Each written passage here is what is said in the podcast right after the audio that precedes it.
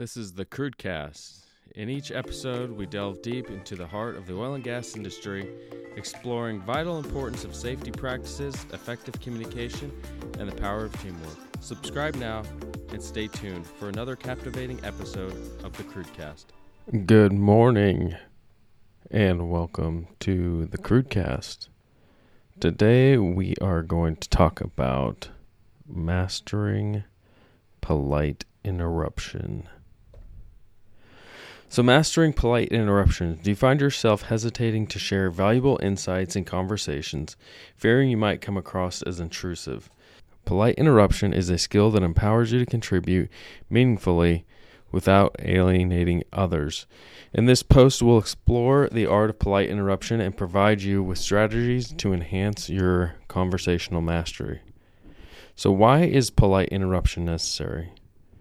Though sometimes awkward, polite interruptions are pivotal in effective verbal communication, offering opportunities to share valuable insights and elevate the overall quality of a conversation.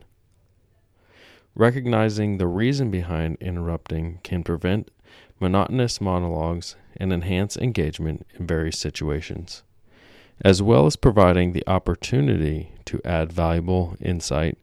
Polite interruptions are crucial to gain clarification and ensure you understand what the other person is communicating. Not only can you ensure you understand the topic being discussed, but it's also an opportunity to show that you are engaged in the conversation.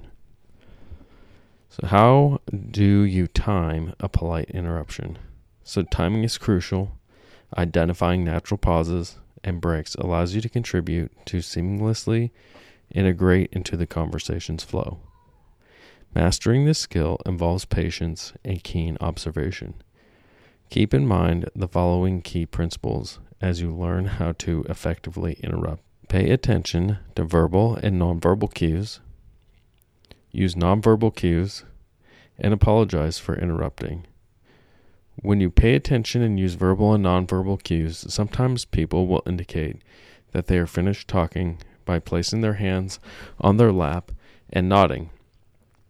Or they might even ask what others are thinking.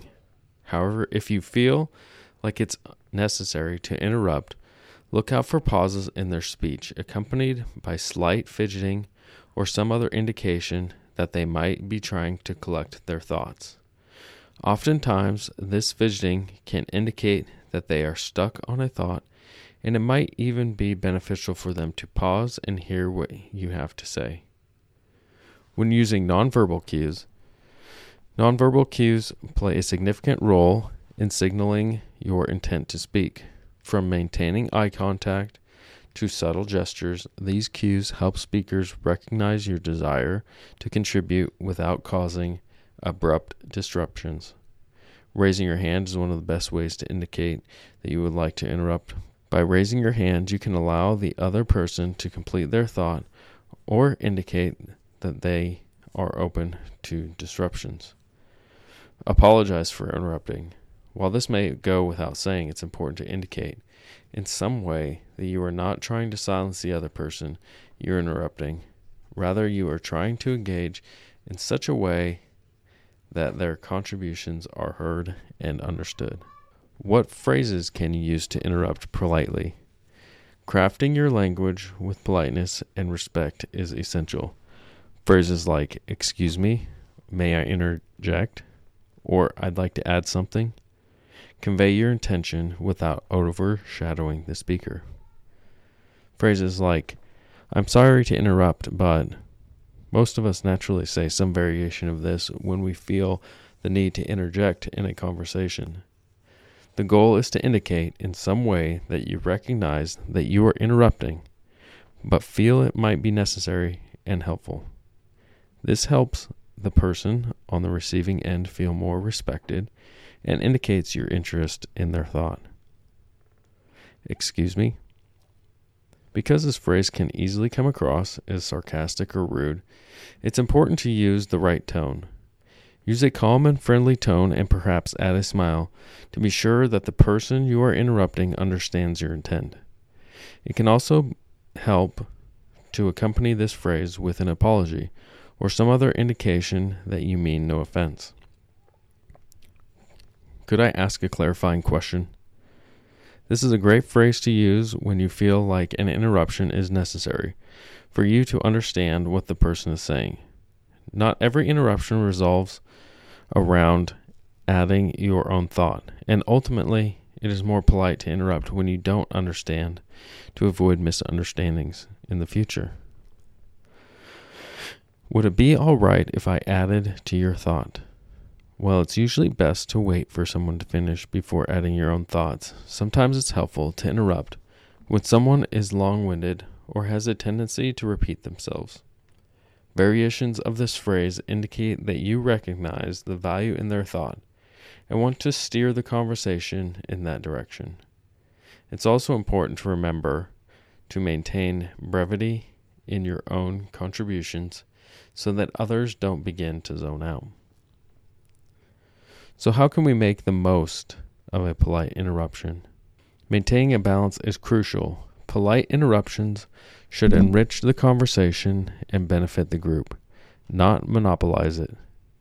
Striking a balance between contributing and allowing others to express their thoughts fosters a culture of inclusivity.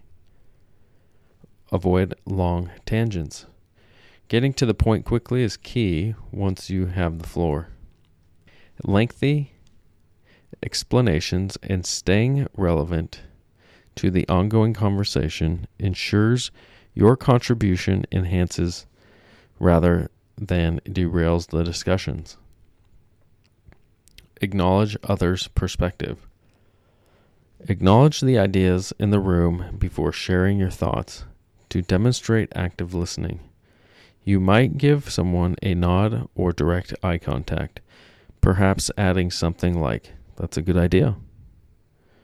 Once you have acknowledged the contribution of these people in the room, you are ready to share your own if needed.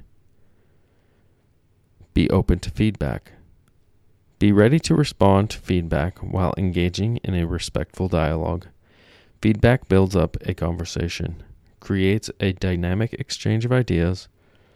It's crucial to receive constructive feedback for your contributions while approaching each conversation with humility. Apologize when necessary. Apologizing gracefully if an interruption unintentionally comes across as rude helps reset the tone, maintaining a positive atmosphere in the conversation. Consider the context.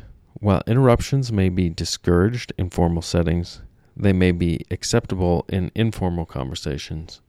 Adapting your approach accordingly maximizes engagement. The conclusion Mastering the skills of polite interruption is a valuable asset in effective communication. By finding the right balance between contributing and respecting others' voices, you can elevate the quality of your interactions and become a more engaged and effective communicator. Remember, it's about fostering a culture of engaging, respectful dialogue. Have you visited the website? Visit www.crudecommunication.com. Hit me up on LinkedIn. Sign up to the mailing list to be notified when the book releases. Leave us a comment on YouTube. And most of all, thanks for listening.